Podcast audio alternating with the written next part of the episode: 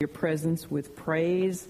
We thank you that you are Jehovah Shalom, the God of peace. And Lord, how we need that peace that passes all understanding that you alone can provide for us. We thank you, Father, and praise you that you are Jehovah Rapha, the Lord that heals, that you not only heal us spiritually, which is the most important healing, but you that, that you can be the one to heal us emotionally and mentally and um, even physically, as we'll see today as you healed the man with the dropsy. And Lord, we thank you that of you and through you and to you are all things, and to you alone, therefore, goes the glory. And we want to glorify you. We want to magnify your name. We want to praise you for who you are, a God of love and mercy and grace and compassion and holiness and justice, that you are the God who revealed yourself to man through your Son, the Lord Jesus Christ, the Good Shepherd, the Great Shepherd, the Chief Shepherd, the one who defeated death and Satan on our behalf, the resurrection and the life. We thank you for our resident teacher, the Holy Spirit. We um, ask that he would have his will and way in every heart today. I pray that you would bless the study, the reading and the study of your word this morning.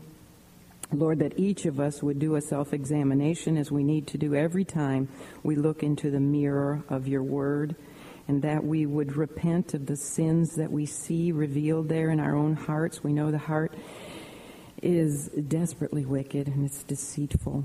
We sometimes have a difficult time examining our own hearts, but Lord, help us to constantly die to self, to be humble, to see ourselves in light of your holiness and your righteousness, to die to pride, to kill the critical spirits within us, and those sins of omission, Father, that we all commit. Not witnessing, not praying enough, Lord.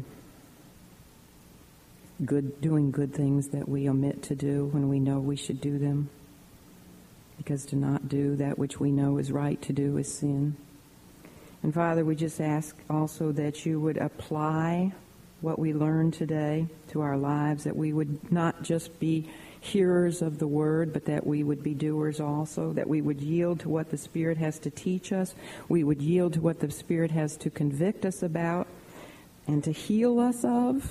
A lot of us need your healing power, Father, to sanctify us, to make us more like your Son as we look at him, that we might grow day by day more into his image. And he's so perfect. What a standard you have given to us. What an example of humility you have given to us. Father, we just ask now that you would help still our hearts and our minds, that we truly might focus on your word and what your word has to tell us about your Son, in whose wonderful, glorious name we do ask. Amen. Okay, we will be looking this morning at verses one to twenty-four. Today's lesson occurred chronologically somewhere between the Feast of Dedication, which occurred in the winter of the year at Christmas time, also known as Hanukkah, and the Feast of Passover, which of course occurs in the spring of the year. And this would be the spring of the Lord's last year of public ministry. And we have learned from our recent studies that he was where? In the province of Perea, thank you, where he had found his greatest spiritual fruit. And now he is slowly but steadily heading toward Jerusalem. Although we'll find when we get over into Luke chapter seventeen that he doesn't just cut across from Perea to Jerusalem. He actually works his way, if you look at a map at the back of your books, he works his way up north into uh, through Perea and Decapolis, and then he cuts over going west right along the border of Galilee and Samaria, and then he probably joins a caravan of pilgrims coming down from that area, Galilee and Samaria, joins them as he comes from the north down to Jerusalem, exactly at the time that he needs to be there at the time of the Passover. So he takes a long cut to get there, but he is heading toward Jerusalem. So there is likely only about one to one and a half months left before his Passion Week, which ended, of course, with his crucifixion, which ended, of course, with his res- resurrection, or you and I wouldn't even be here today. Now, as you can tell by the title for this lesson, which is Instruction at a Pharisee's Table, the setting for all that we're going to be discussing today was in the home of a Pharisee. Very good. In fact, he was a chief Pharisee. You see that in verse one of chapter fourteen. And what day of the week was it? Anybody take a peek? Look. It was the Sabbath. Now, I would like to think that this particular Pharisee, who was a prominent man, otherwise he wouldn't be called a chief Pharisee, I would like to think that he invited Jesus to eat with him. Perhaps they'd gone to the synagogue that morning, and he invited him over for, you know, lunch after church. That he was doing this so as to um, be more drawn to Jesus and to learn something from him. You know, I, I would like to think that he was a good Pharisee. Like we gave the benefit of the doubt, you know, last week to those Pharisees that warned Jesus to leave Perea because Herod wanted to kill him. I'd like to think that this was a good Pharisee, and that's why he invited the Lord to his house. However, unfortunately, there are several key factors that indicate to me that this prominent Pharisee had invited Jesus to his home to find fault with him. In fact, it looks like this man and his co-conspirators, because there were other guests invited to this meal, which included probably some wealthy people in whatever city this was or town, and um, other Pharisees and lawyers, which are also called scribes. So it looks like this man and his co-conspirators had purposely um, invited Jesus to the house in order to ensnare him. It looks even like they had planted a very sick man. It said that the, the man had dropsy. Now, that doesn't mean he dropped a lot of things. Dropsy was an, a very painful ailment of the liver, which um, involved, I guess, your ab- the abdomen would become full of um, fluid. That's what I could learn about it reading that description. But it was uh, it, it was something to do with fluid retention and in the abdomen. They actually said it was a liver disorder, and it was extremely painful. This man had that disease. And very, it looks like they planted this man in the vicinity of the Pharisee's courtyard, his outer courtyard, so they they could watch what Jesus would do. You know, remember, it's the Sabbath. And by now, these fellows know that the Lord's compassion was such that he couldn't be in the presence of suffering, human suffering, very long without doing something about it. So they figured that Jesus would heal the man, and they could then nab him for doing a work on the Sabbath, you know, that they could accuse him of being a Sabbath breaker. Now, why they needed one more healing on the Sabbath, I don't know, because he'd already done many, but it looks like this was a trap. Now, another key to discovering this man's true motive is in the meaning behind the Greek word that is used um, for where they watched him in verse one. I know I haven't read it. I will. Well, let me just read that verse. And it came to pass as he went into the house of one of the chief Pharisees to eat bread on the Sabbath day that they watched him. Now, the Greek word tells us that this was a sinister watching. It was a watching with an evil purpose. It was, it's a word that was used in the sense of watchful espionage. It's the same word that was used back in Mark three two, where it says, and they, the religious leaders, watched him, Jesus, whether he would heal him. And there it was speaking about the man with the withered hand. They watched him to see if Jesus would heal him on the Sabbath day that they might accuse him. So it was a bad kind of watching. They're watching him. Under the guise of Jewish hospitality, this was simply another trap. But like all of the other traps, how do you think it ends? In utter failure. He totally turns the tables on them. You know, it's too bad that there are so many people like this chief Pharisee and his friends who watch Jesus with critical eyes.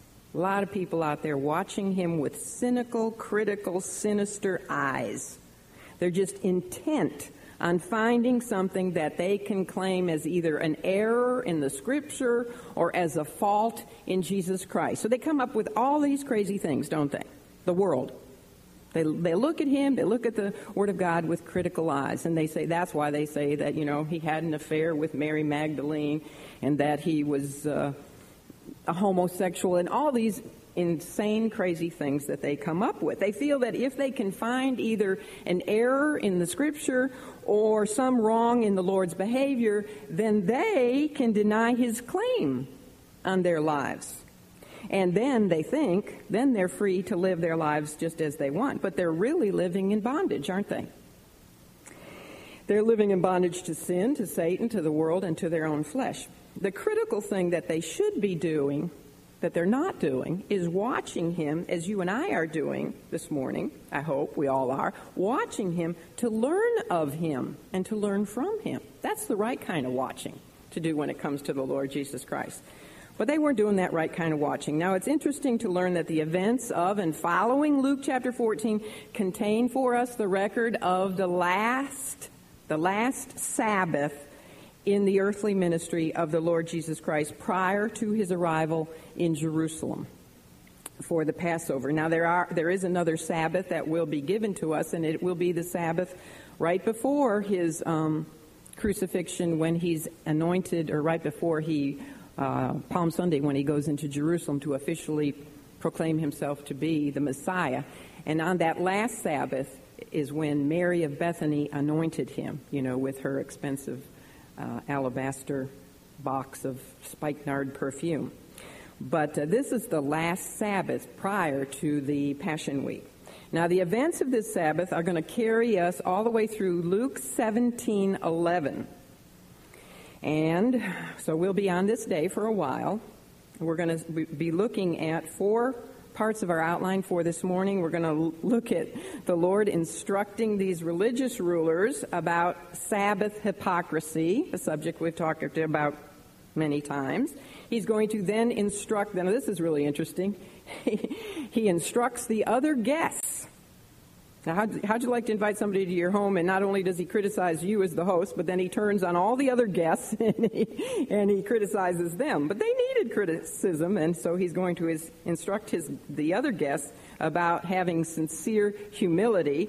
And then he's going to instruct his host about his selfish hospitality. And last of all, he's going to instruct an, an unidentified man about salvation hindrances. We have a lot to cover, and I hope I can talk fast enough. Let's look at verses one to six, okay, to begin with. This is where he instructs the religious leaders about Sabbath hypocrisy. It says, "And it came to pass as he went into the house of one of the chief priests to eat bread on the Sabbath day that they watched him. And behold, there was a certain man before him which had the dropsy. And Jesus answering spake unto the lawyers and Pharisees, saying, Is it lawful to heal on the Sabbath day? And they held their peace. And he took him," that's the man with the dropsy, "and healed him, and let him go. And answered them, saying, Which of you shall have an ass or an ox fallen into a pit, and will not straightway pull him out on the Sabbath day?" And notice this. Again, they're quiet, and they could not answer him again to these things. Well, probably prior to the actual meal being served at this Pharisee's home, the guests of the Pharisee would mingle. This was common. A lot of times they even ate out, out in a courtyard. So before the meal, it looks like the guests are mingling out in the man's courtyard. And it was likely here, rather than when they were actually seated at the table for the meal, that, behold, a certain man appeared before the Lord who had the dropsy. And this poor, suffering man with this liver ailment, this water um, disease, either worked his own way into the Pharisee's outer courtyard so as to be healed by Jesus, or he was purposely planted there, as we've already speculated. In either case, there was a serious failure on the part of the host and his other guests to see the need of this dropsy man and and reach out to him. They were insensitive. We've already learned this many times. They were insensitive to the those who suffered and those who were the outcasts of society.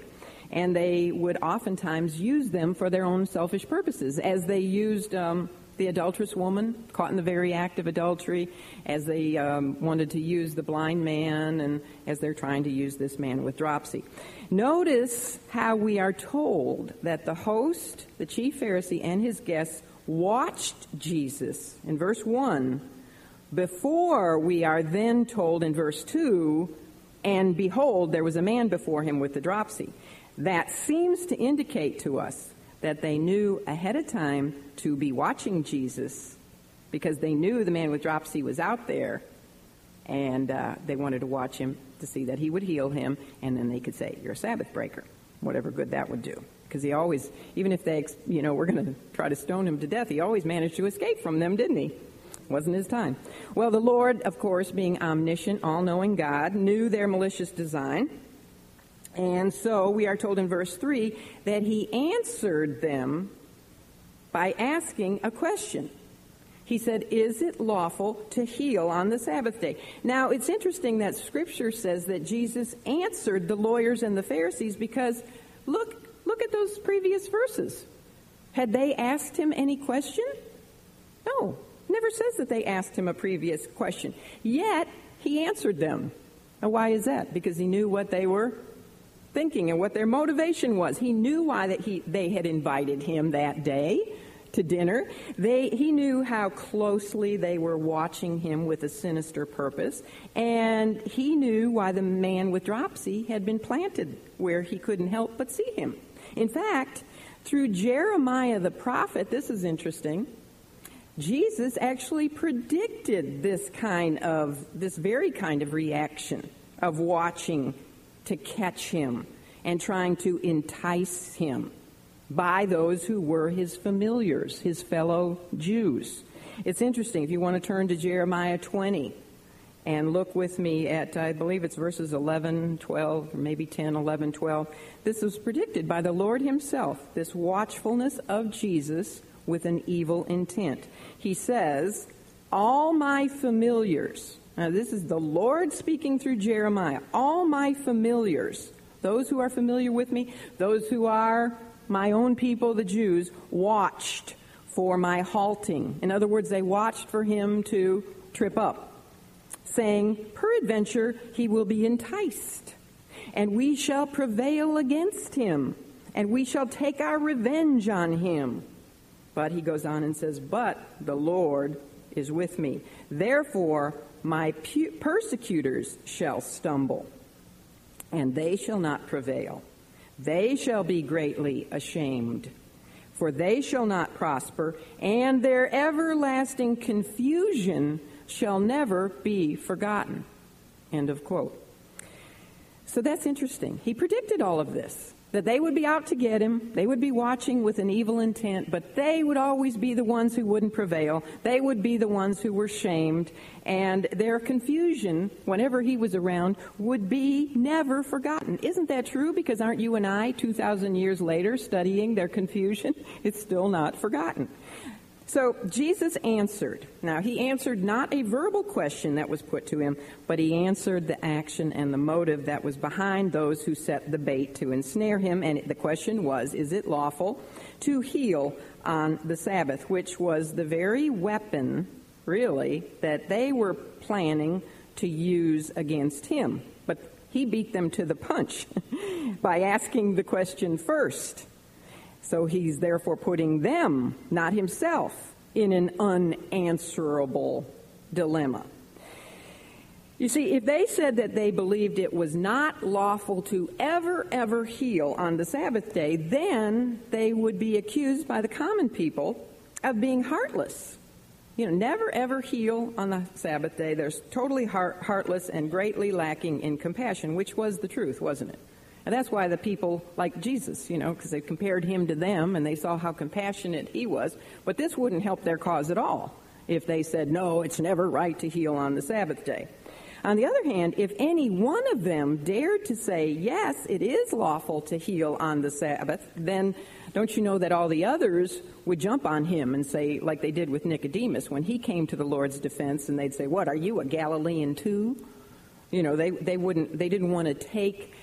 take a risk of being dischar- uh, charged of disloyalty. You know, it was peer pressure kind of thing. So not one of them would dare to risk being ostracized or uh, de-synagogued by their peers. So none of them are going to say, yes, there are some exceptions when you can heal on the Sabbath. So the chief Pharisee and his fellow scribes and other Pharisees did what they often did when they were confronted by the Lord Jesus Christ. What was that? They just stood there in total silence. They didn't dare say a word. It says, and they held their peace. Just like Jeremiah had predicted, they stood shamed. They did not prevail against him. They knew in their hearts that God's law did, in fact, allow for works of mercy and works of necessity and works of worship to be performed on the Sabbath day. So, in his seventh and final Sabbath day miracle, isn't it interesting? Did you ever know that Jesus healed seven times on the Sabbath day? Isn't that perfect? Isn't that complete? Shouldn't we have known that? His seventh and final Sabbath day miracle took, he took the man with the dropsy, he healed him, and then he let him go. Do you know what his other Sabbath day healings were? I'll review for you. He healed, first of all, this is in Luke four, he healed a man with an unclean spirit. In other words, he healed a demoniac, a man who was possessed by a demon. He also, in Luke four, healed Peter's mother-in-law. Remember when she had been stricken with a high fever and all of a sudden, and that was demonically induced, we learned. And then he healed the impotent man at the pool of Bethesda, a man who had laid there impotent for thirty-eight long years on the Sabbath. And then in Luke six, he healed the man with the withered hand on the Sabbath day. In John nine, he healed the man who had been born blind. In Luke thirteen, we just talked about this a few weeks ago, he healed the woman who had been bent over for eighteen long years. And then today we have the seventh Sabbath day healing when he healed the man with dropsy. You see, seven is the bi- biblical number for what? Perfection and completion. His absolute power and authority over the Sabbath was being demonstrated as being both perfect and complete. In fact, he is the Lord of the Sabbath, is he not? He is. Jesus demonstrated that everything he said and everything he did, by everything he said and did, that the very purpose of God is the healing of man. Not only does he heal man from, from his bondage to Satan, such as when he healed the demoniac and poor Peter's mother-in-law, Uh, he heals man from his impotence to do anything to help himself, like the man who laid there at the pool of Bethesda, totally impotent, could nothing he could do to help himself. He heals man from his uh, withered inability to pull himself up. You know, we're totally incapable of pulling ourselves up. We need him to reach down into the pit where we are and pull us up, don't we? As he healed the man with the withered hand. His, uh, he heals us from our spiritual blindness, as he healed the man who had been born blind. He heals us from the weight, you know, of the sin and the guilt that is so heavy on our backs that we're like in a bent-over position, such as the woman who was bent over for eighteen years. And he heals us from the pain of these ailing, decaying, sick bodies, as this man with with uh, the dropsy. So what he's showing is that he heals the whole man. His healing is complete and it's perfect. Seven Sabbath day healings. And it's interesting, as I look back at those, I saw that uh, several of them were performed in Galilee. Several of them were performed in Jerusalem of Judea. Uh, one was performed in Perea. So again, you see the whole picture there. Some were men who were healed, and some who were, were women who were healed. So we get a complete picture of the healing of all of mankind, or at least those who are willing to come to him. Well, in verse five, we're told that the while the host and the others were saying nothing, just standing there speechless, Christ again answered them. Now, they hadn't said anything, had they? But he answered their second non-asked question with another question. He was so good at asking questions. And here's his second question. Which of you shall have an ass or an ox fallen into a pit and will not straightway pull him out on the Sabbath day? That's similar, very similar to what he had said to that indignant synagogue ruler uh, on the day that he had healed let's see, what was it? That was, I think, the day he had healed the, the bent-over woman in the synagogue. And remember, the ruler of the synagogue got all bent out of shape. He was the one bent more than she did. She got healed. But he was bent out of shape. Why did you do this on the Sabbath day? You know, why couldn't you come back and heal her on another day of the week? And he had said to that man, "Thou hypocrite, doth not each one of you on the Sabbath loose his ox or his ass from the stall and lead him away to watering?" As essentially what he's saying here. You know, if you, if it's Sabbath day or not, if your animal, which is valuable to you, is really thirsty, you're going to loose him and take him to the water, you know, the drinking trough. Jesus knew that not one of these self-righteous religious religionists would hesitate at all to rescue one of their own animals if it fell on the Sabbath day into one of the many open cisterns or wells in Israel. There were many open cisterns and wells, you know, you had to be careful walking through the land. So if one of their animals fell on the Sabbath day into one of those pits, what would they do? They would quickly, you know, have an, a rescue operation. And such a rescue would not be considered by them as a breach of the Sabbath law regarding work, because they knew it would be called a work of mercy or a work of uh, necessity. So Jesus was merely once again exposing the hypocrisy of such men who pretended to be so piously concerned about God's law and defending it, when the truth of the matter was that they were denying the very God who they professed to love, and they were denying him by, by not loving their fellow man, by not loving their neighbor. Not even um, their fellow Jews did they love. You know, these religious leaders looked down their noses at even the common Jewish people, much less um, people suffering like this man with the dropsy or the man born blind, et cetera. Much, you know, much less Samaritans and Galileans. Oh my goodness. They would show more mercy to their own animals than they would to their fellow man. And don't we have people like that in abundance in the world today? We do. The animal lovers. And I love animals. Nothing against the animal world. But they love and they treat animals better than they do babies in the womb, for example. They also denied the God they professed to serve, of course, by rejecting his son. The ones they were really serving was were themselves. Their, their priority was to preserve at all costs, even if it meant rejecting the one who met all the messianic credentials. Their purpose was to preserve their traditions and their positions of prominence and wealth, their wealth over the people. So they were inconsistent. They were inconsistent in their behavior and in their belief. If any one of them would quickly set aside the religious rule of the Sabbath to help their ox or their ass, then why should a man, a man with a human, you know, a, a soul, an eternal soul, why should uh, he be neglected? So once again, they didn't have an answer. There was nothing. What could they say in their defense?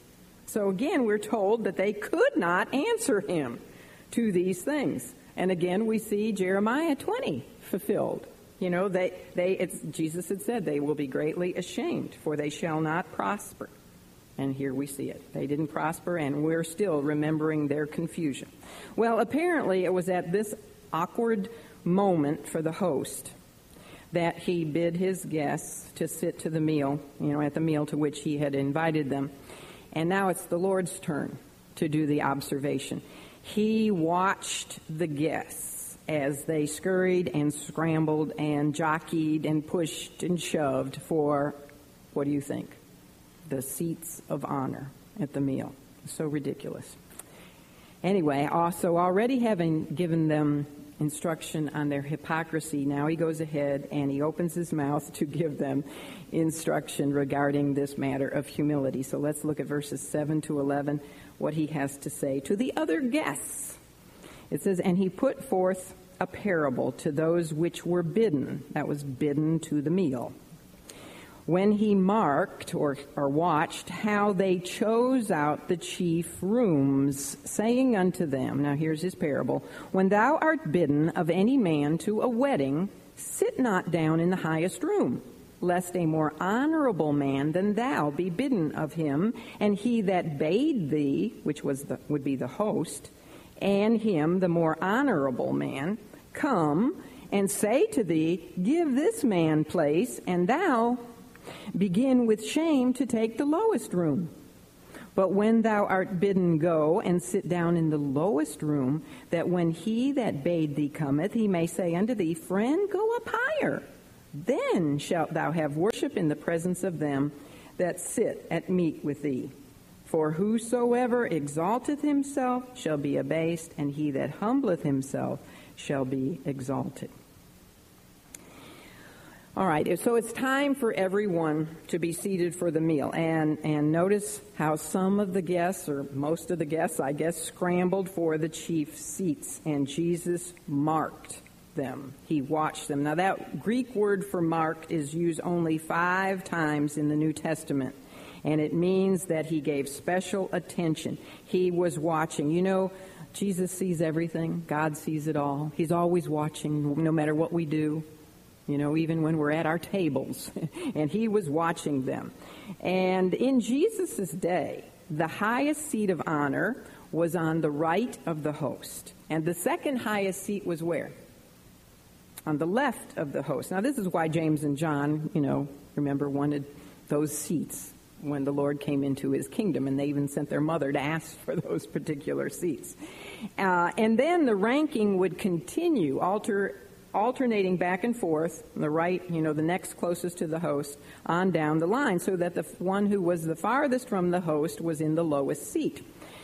So very simply, the closer you sat to the host, the higher the honor.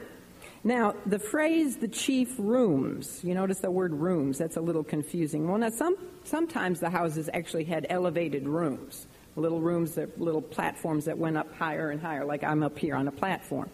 And, you know, they would... Well, you know, they always chose this, they wanted the uh, chief seats in the synagogues because there was a higher platform, and they wanted to be up here and facing, you know, facing the people and showing that they were the big mucky mucks. So, but the chief rooms is the word um, in Greek, protoklesias, which literally means first reclining places. Now, you know, when they ate, they would recline. They, they were in a reclining position, and they'd be leaning on their left elbow and eating with their, uh, I mean, on their, their left arm, and then eating with their right hand. And a lot of times they would be seated in what was called a triclinium, where there was a table like in a U shape. One man would be reclining on this side and one on this side, and then the man who got the seat that reclined in the middle was the guest of honor at that one triclinium. So depending on how many guests you had, let's say you had fifteen guests, you'd make five of those little triclinia, and um, the one who would be in the center of all of them, let's say there's a table in the middle and then four on the corners, the center man of the center table would be the chief host. So they had different ways of seating. I mean, he would be the chief guest. But I don't know how this man's situation was set up, but everybody, you know, as soon as the dinner bell rang, they all ran for the chief seats. And I get, you know, they didn't have name placards, I guess, back in those days. And so it was common for the guests to seat themselves. And pride, of course, always scrambled for the seat of highest honor. Now, especially interested in the seats of highest honor were the religious re- rulers, the scribes and the Pharisees. Several times in our study, we find that Jesus publicly denounced them for their love, not only for the chief seats at feasts such as this, but also, as I said, the chief seats in the synagogues. These leaders, unfortunately, were far more interested in high places than they were in high characters. What have we said before? They're more interested in their reputation than they are in their, their character. And unfortunately, every age has many people who have, you know, the name preference to the integrity preference. So many people out there who want to make a name for themselves and are not concerned at all about having character and integrity, are they? We see politicians maneuvering constantly, manipulating uh, for the spotlight. We have executives who don't care who they climb over as they climb up the executive ladder. We see even, you know, go to Walmart and see people who cut in line or push and shove and Everybody wants to be a somebody without taking the time to develop their character so that they are a somebody in God's eyes, right? I mean, Hollywood is full of names that have no character behind the names. Anyway, so, as was uh, frequently his custom, Jesus taught on the divine principle about true humility by way of a parable. And this parable is known as the parable of the seats at a wedding feast. It has also been called the parable of the ambitious guest. And basically, he um, he was teaching that when you're invited, for example, to a wedding feast, don't run for the most honorable seat. Now, I guess that could be, let's say, at the um, at the rehearsal, not the rehearsal dinner. What's what's the after the wedding called? Reception. There might be a head table. Wouldn't it be something if we all rushed to be at the head table and plopped right down to the, next to the bride and the groom, and we had no business being there? He's saying, don't do that, because you might really be embarrassed when the host comes along and says, what in the world are you doing at the head table? You're not even related, and removes you to, well, let's see, all the other seats are, so you have to go sit by the door, way in the back somewhere, because all the other seats are already taken. It's saying, don't do that, because if you try to exalt yourself, you're going to be brought down. You're going to be shamed. What's he say there in verse eleven? For whosoever exalteth himself shall be abased. Humble yourselves in the sight of the Lord, and he shall lift you up. He that humbleth himself shall be exalted. So what he says, his advice is that when you're bidden to the feast, go in and take the lowest seat. And then, peradventure, the host comes and sees you at the lowest seat, all there by your little lonesome by the door, you know, or the, the air conditioner is coming down on you and you're freezing. And he'll say, oh, what are you doing there? You need to be up front. And he takes you and puts you up in the in a, in a place of prominence. You know, that would be, but we have to be careful that we're, you know, he's not teaching us a little gimmick. You know, because false humility is, ju- is just as hateful to God as pride. So you don't run in and take the lowest seat so that you look like you're so pious, right? And then hope that somebody will lift you up and put you in at the head table. You don't do it out of false humility. You need to do it because of true humility. Um, the truly humble person takes the lowest place because he really knows it's the place where he belongs. He honestly, honestly, in his heart, feels like he belongs there. That's the kind of humility we saw displayed by Job when he saw himself and said, I'm a vile person. That's the kind of humility we see in Paul when he said, I am the what of sinners? The chief of sinners. The genuinely humble person is going to think that any seat and any rec- recognition and any type of good, you know, just to be invited to the banquet is good enough for him. He's just happy he's there. In lowliness of mind, what are we to do? In lowliness of mind, each of us is to esteem others better than ourselves. You know, it's dying to self, dying to self. Humility is simply one of those things that you just can't brag about having, is it? You know, you can't, you can't say, well, I have the gift of humility, because if you brag about it, you don't have it. For if a man thinketh himself to be something when he is nothing, what does he do? He deceives himself, Galatians six three. It has been said, and rightly so, that humility is not thinking lowly or meanly of yourself. It's not like beating yourself and saying, I'm a no good, you know, person, and, and hating yourself. That's not genuine humility. Genuine humility is really not even thinking of yourself at all. Where you, you know, you're not even, you're just so concerned about others that you're, that's how Jesus was. Wasn't he our perfect example of humility incarnate? He, I don't think he ever thought of himself. He always was thinking about others. So true humility is not even thinking of yourself at all. You've died to self. I don't even exist, you know, except to serve him. Humility really comes from three things, and these are found in William Barclay's um, book on Galatians and Ephesians. Humility comes from measuring ourselves against the Lord Jesus. You know, when a man or a woman measures himself or herself against Christ, he measures himself against perfection. And how do we measure up when we're measured against perfection?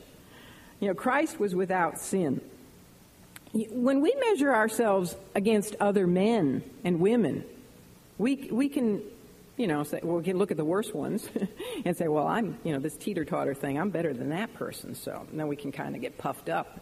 But when we measure ourselves against Christ, all of us fall far short of his glory. And uh, against such a one as him, there just simply isn't any room for pride, is there? I know that the more I look at his life and every word and every deed he said and committed, the more I see myself falling short of all that he did. And that produces humility, genuine humility. Another thing that produces humility is to continue in the consciousness of God's presence.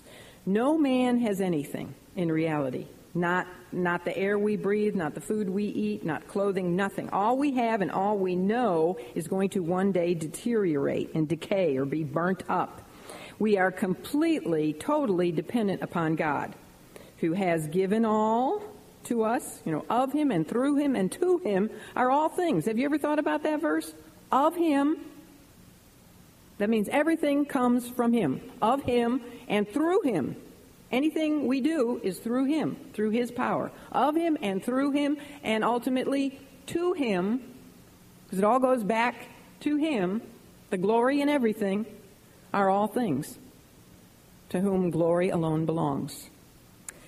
So we're completely dependent on God, and before him, therefore, you know, when we measure ourselves against Christ and we're continuously aware of God's presence, we can't do anything but walk humbly. Third, humility comes from knowing ourselves. The heart is desperately wicked, isn't it? Deceitful, uh, deceitful above all things. When we really give an honest appraisal of ourselves, and sometimes it takes a lot of courage to do that, to look at ourselves, and it takes honesty to see ourselves as we really are. Until we do that, we can't really be humble. But when we genuinely look at ourselves and see how self-centered we really are, and you know how we're all just really a bundle of self-admiration and self-love, until we die to self and examine ourselves and see ourselves in light of, of Christ, we can't be humble.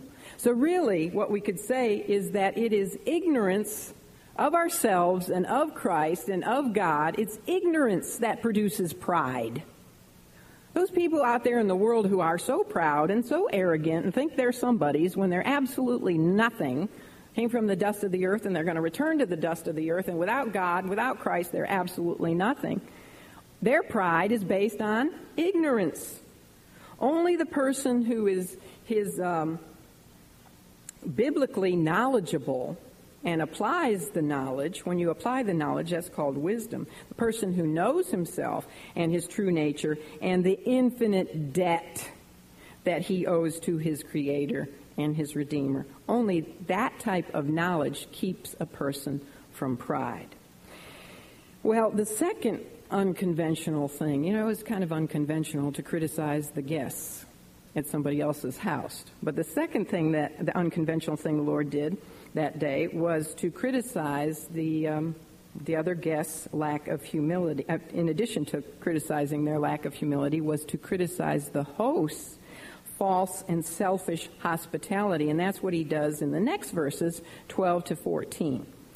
All right, so it says, look at verse twelve. Then said he also to him that bade him. That would be now Jesus speaking to the chief Pharisee. Here's what he says.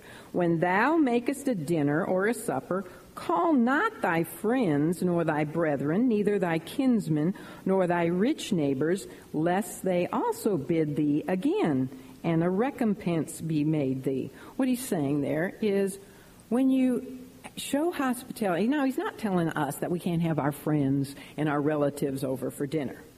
But he's telling this man, you know, don't just invite people for dinner who you think will reciprocate, you know, because and and will um, lift you up, make you look important and prominent. Or somebody, because you, don't invite somebody over because you owe them one. They had you to your house, and now you need to have them back to your house.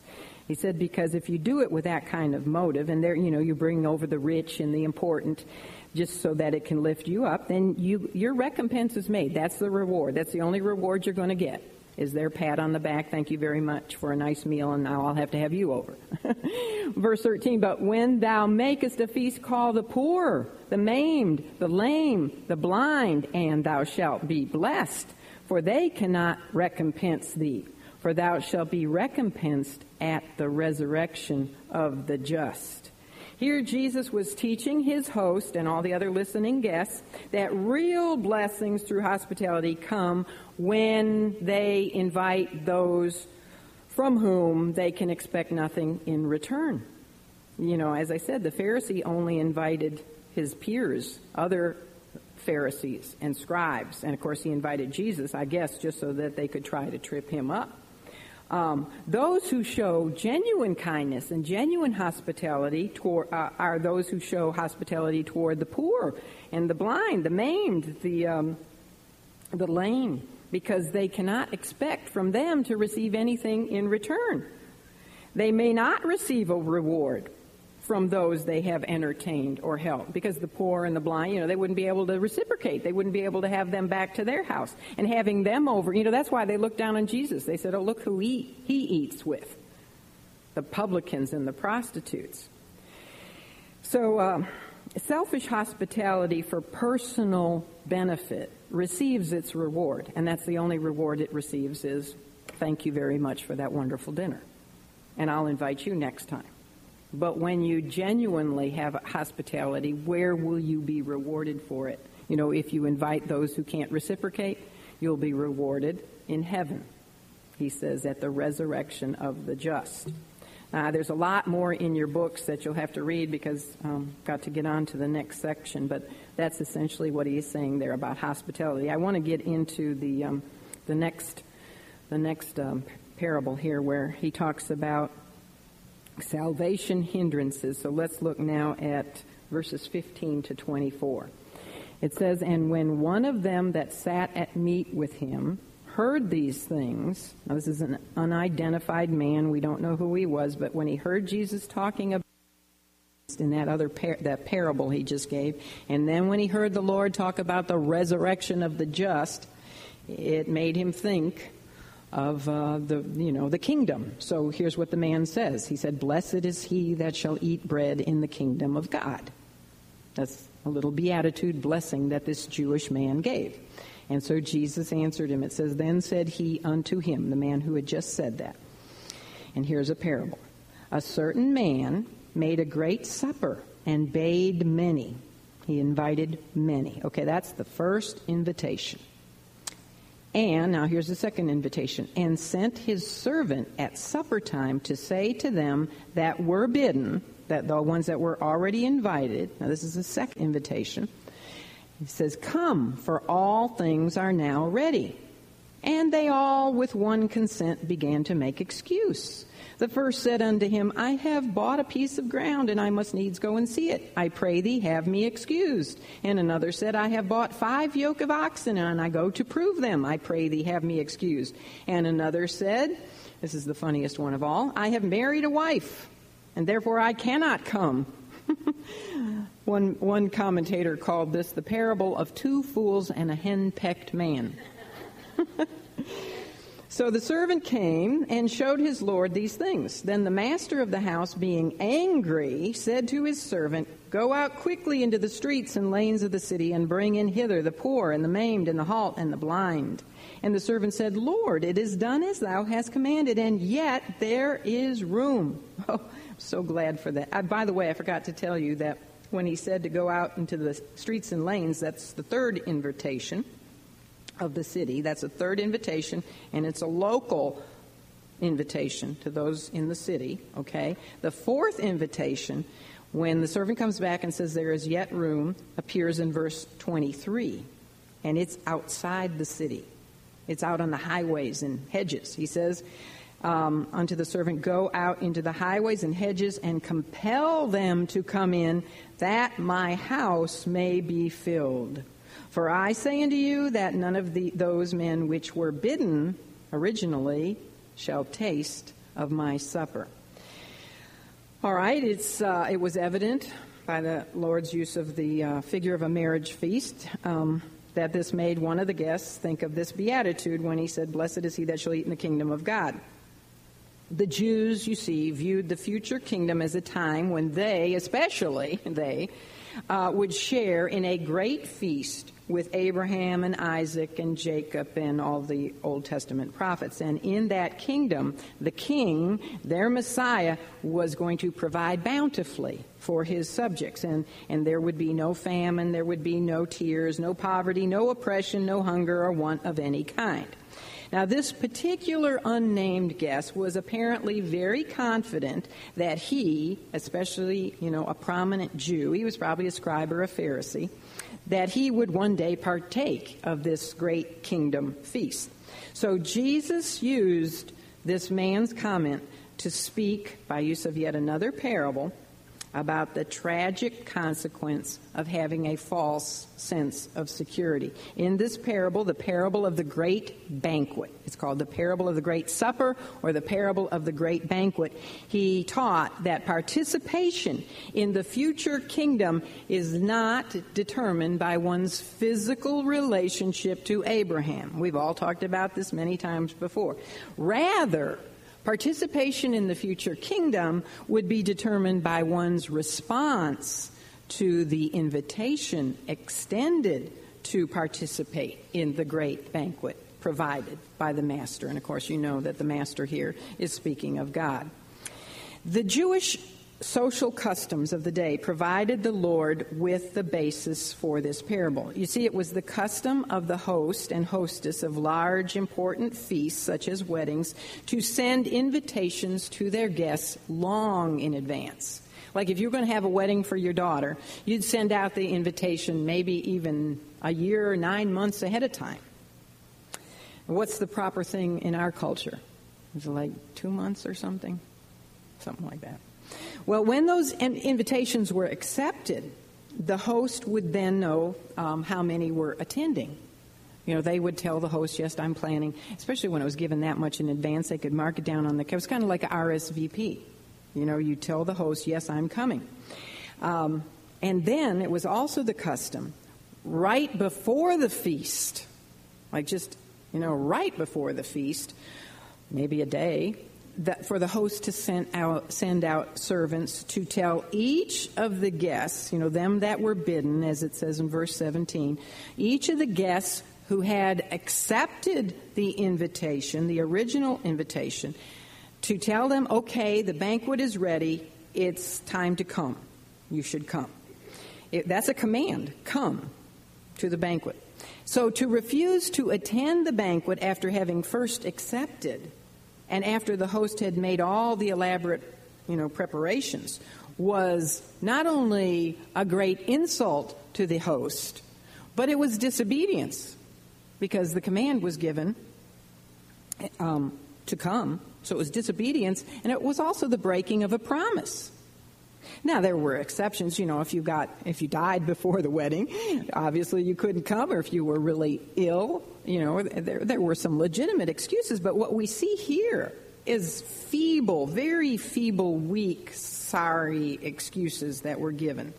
It says all of the invited guests began to um, really insult the host by making excuses, making excuses. Not having excuses, but making excuses um, for not attending, refusing to attend. The first excuse was what?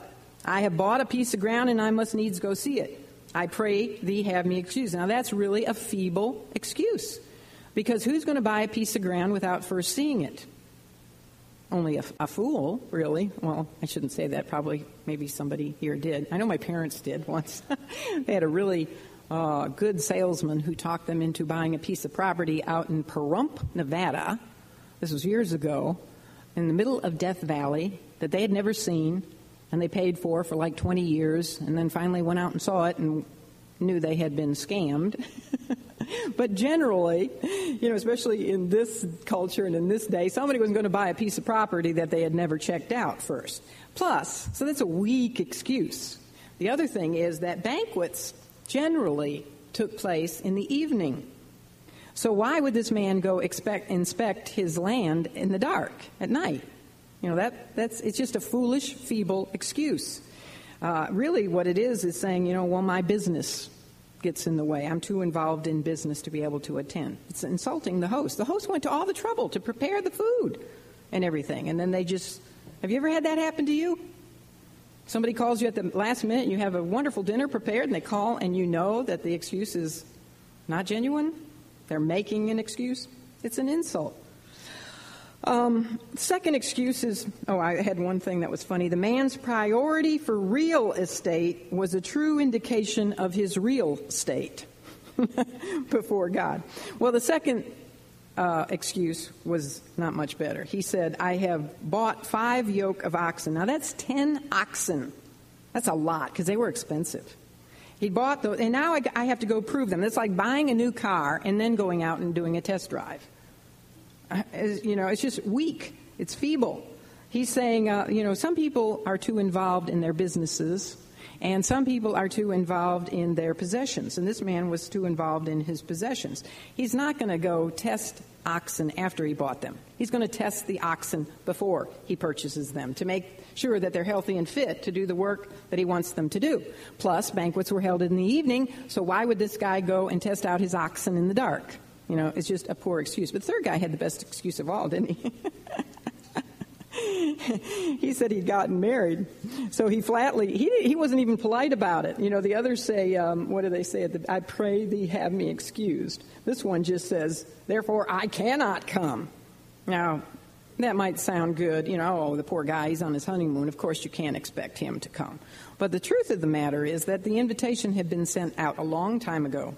The first one, and he had accepted it. And you see, betrothal periods back in those days, if he was going to marry a wife, he didn't just grab a wife and run down to a Myrtle Beach chapel somewhere, and wedding chapel. He would have had a year engagement to that girl. And so he would have known when he accepted the wedding invitation for this supper that he was going to get married.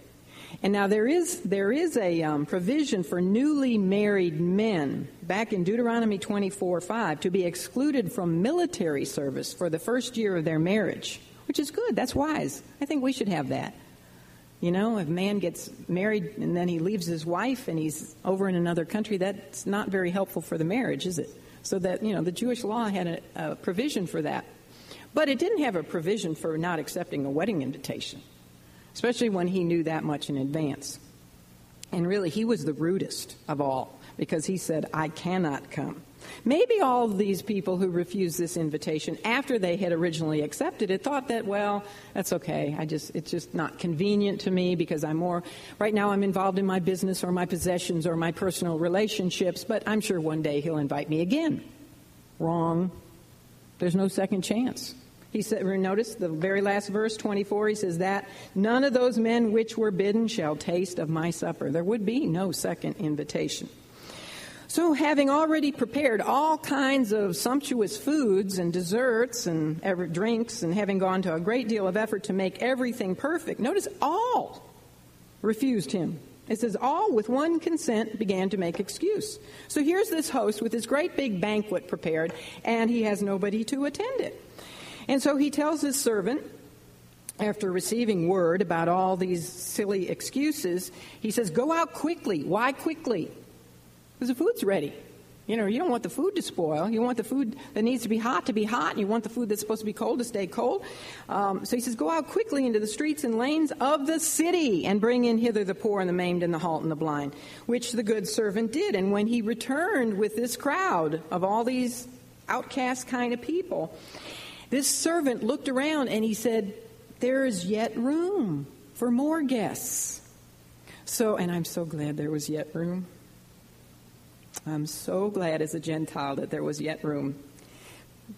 because he said to the, and he, then he said to the servant, said to the master of the house, Lord, it is done as thou commandest, and yet there is room. You know, the servant there is Jesus. There was no room for him at an inn, but I am so glad he has room in his house for more and more and more, and for us.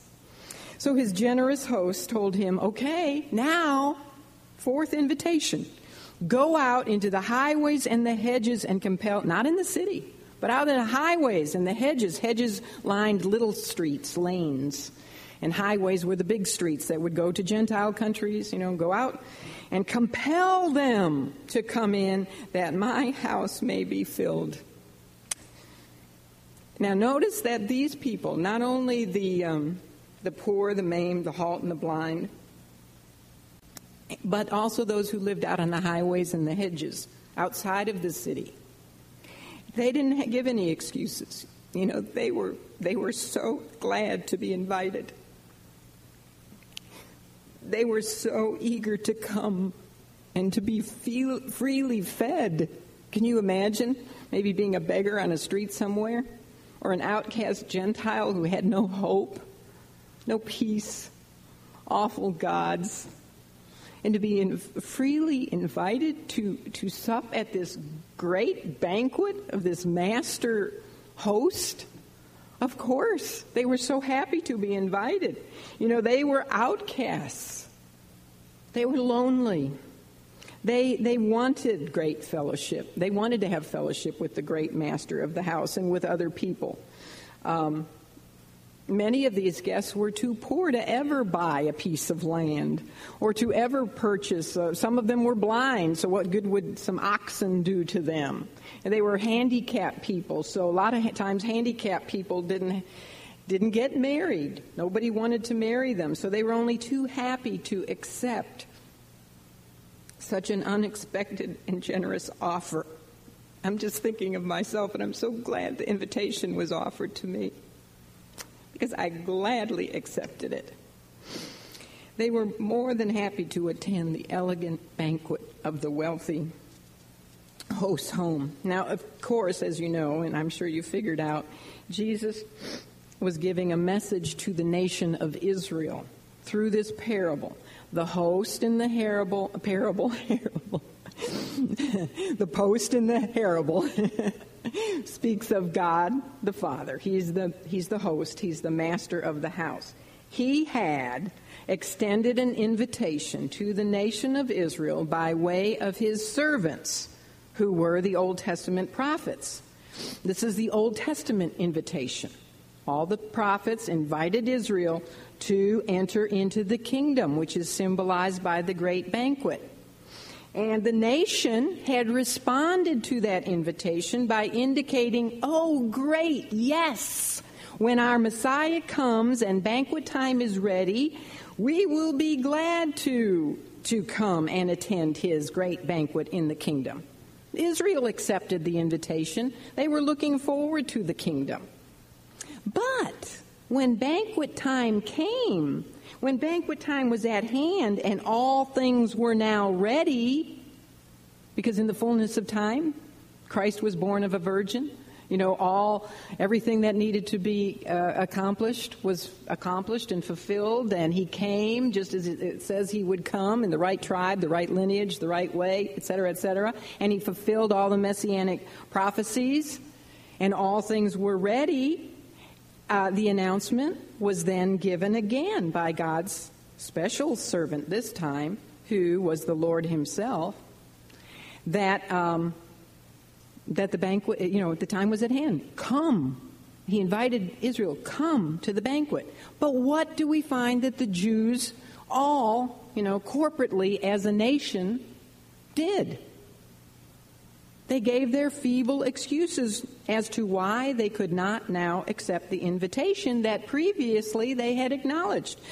Some were too preoccupied with material things. Some were too pre- preoccupied with their status quo in society to bother with taking Christ's invitation seriously. Others were too preoccupied with their business affairs to accept his invitation, and others were just too preoccupied with um, personal affairs. And the result, as we know, was that there was widespread rejection of the Lord's invitation to his kingdom banquet by the nation as a whole, which was primarily due to the misguided leadership of their religious leaders, the scribes and the Pharisees. Think about it. Their rejection of the servant's invitation really revealed their lack of honor for the host. It revealed their lack of respect for God the Father. They were really insulting the Master. It, it shows, as I said before, a lack of obedience, because that was a command. Come to the banquet. You've said you would. Now come. You R S V P'd. You know, unless you're on your deathbed, you're expected to come. And it was really an, uh, an attempt to negate his work. You know, if they didn't come, and he had gone to all that trouble to prepare everything perfectly, and Jesus Christ is the great supper himself. He provides his provision, complete provision for the sinner. That would, like, negate his work. Well, I did all that, and nobody's coming. So, since the banquet had been prepared, the host extended an invitation to those who would have considered themselves most unworthy to be included. We know that while the religious rulers of Christ's day were making their excuses about his invitation, the common people, the poor, those who understood their own spiritual poverty, the maimed, the uh, the crippled, the blind, the tax collectors, the prostitutes, the uh, Samaritans, um, the Pereans, even a Syrophoenician woman, a Roman centurion, um, the Gadarene demoniac, all of the outcasts of society, they were hearing him and they were responding gladly. And so they came. And then, within a few short years of the Lord's death, the gospel invitation was being extended to others. This is the fourth invitation to those who inhabited the um, outside of the city, the highways and the hedges, which symbolizes those outside the, the borders of Judaism. In other words, you and I, the Gentiles, who, because of God's wonderful grace, would enter into the marriage supper of the Lamb. The many from among the Gentile people who responded in the affirmative to the invitation would fill the banquet hall, and this would please the host.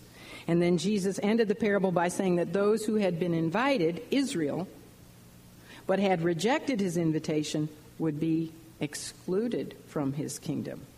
Remember how he just said in our lesson last week over in Luke thirteen, verse twenty-eight, you know, many will come from the north and the south and the east and the west, and they will sit with Abraham and, and Jacob and Isaac, while you yourselves will be thrust out. So they'd be excluded. They would not taste of his supper. No, there would not be a second invitation. So we see it was not the invitation that guaranteed the blessing. It was the response to the invitation that guaranteed the blessing. And, of course, you know that this parable can be applied to lost people, you know, not only Israel, but it can be applied to lost people today. This provision makes up what we call the gospel, or the good news. The gospel tells us of the full supply of everything that the unsaved person needs in order to be saved. There's absolutely nothing that the sin-laden, weary, hungry, helpless, empty heart and soul of man can wish for or want or desire that is not provided in rich abundance in the Lord Jesus Christ himself. He is the great supper. He is the bread of life. He is the living water. He is everything that the spiritually hungry and thirsty soul can ever need. And what is his invitation to the lost of the world? Come unto me. Come unto me. So, and anyway, that's our lesson. I hope I did. I, did. I went over time. Sorry about that. Let's pray. Father God, we thank you for the invitation. Come unto you. If any man thirst, come unto me. Whosoever will, let him take of the water of life freely. Thank you for that invitation. Thank you for going out into the streets and the lanes of the of our cities um, to, to reach us, Lord, those who were the outcasts. Thank you that you included the Gentiles. Thank you that you, you um, still had room, and that you're pleased to have us be with you. And Lord, I pray that um, that each of us would truly work on this issue of humility. Lord, teach us more every day how to die to self. How, teach us how to be um, comparing ourselves, measuring ourselves always against Christ and not against one another. Because when we do that, we really see ourselves as we are. And, and that makes us humble, and we want to be humble. We want to be genuinely humble. Lord, we love you. Thank you for your people. I pray that you'd bless every one of them. Use them this week. Revive them. Help us all to be revived in our hearts, to have that fire for you, to want to not only um, be living sacrifices for you, which is our reasonable service, but to serve you with all of our heart, all of our soul, all of our mind, and all of our strength.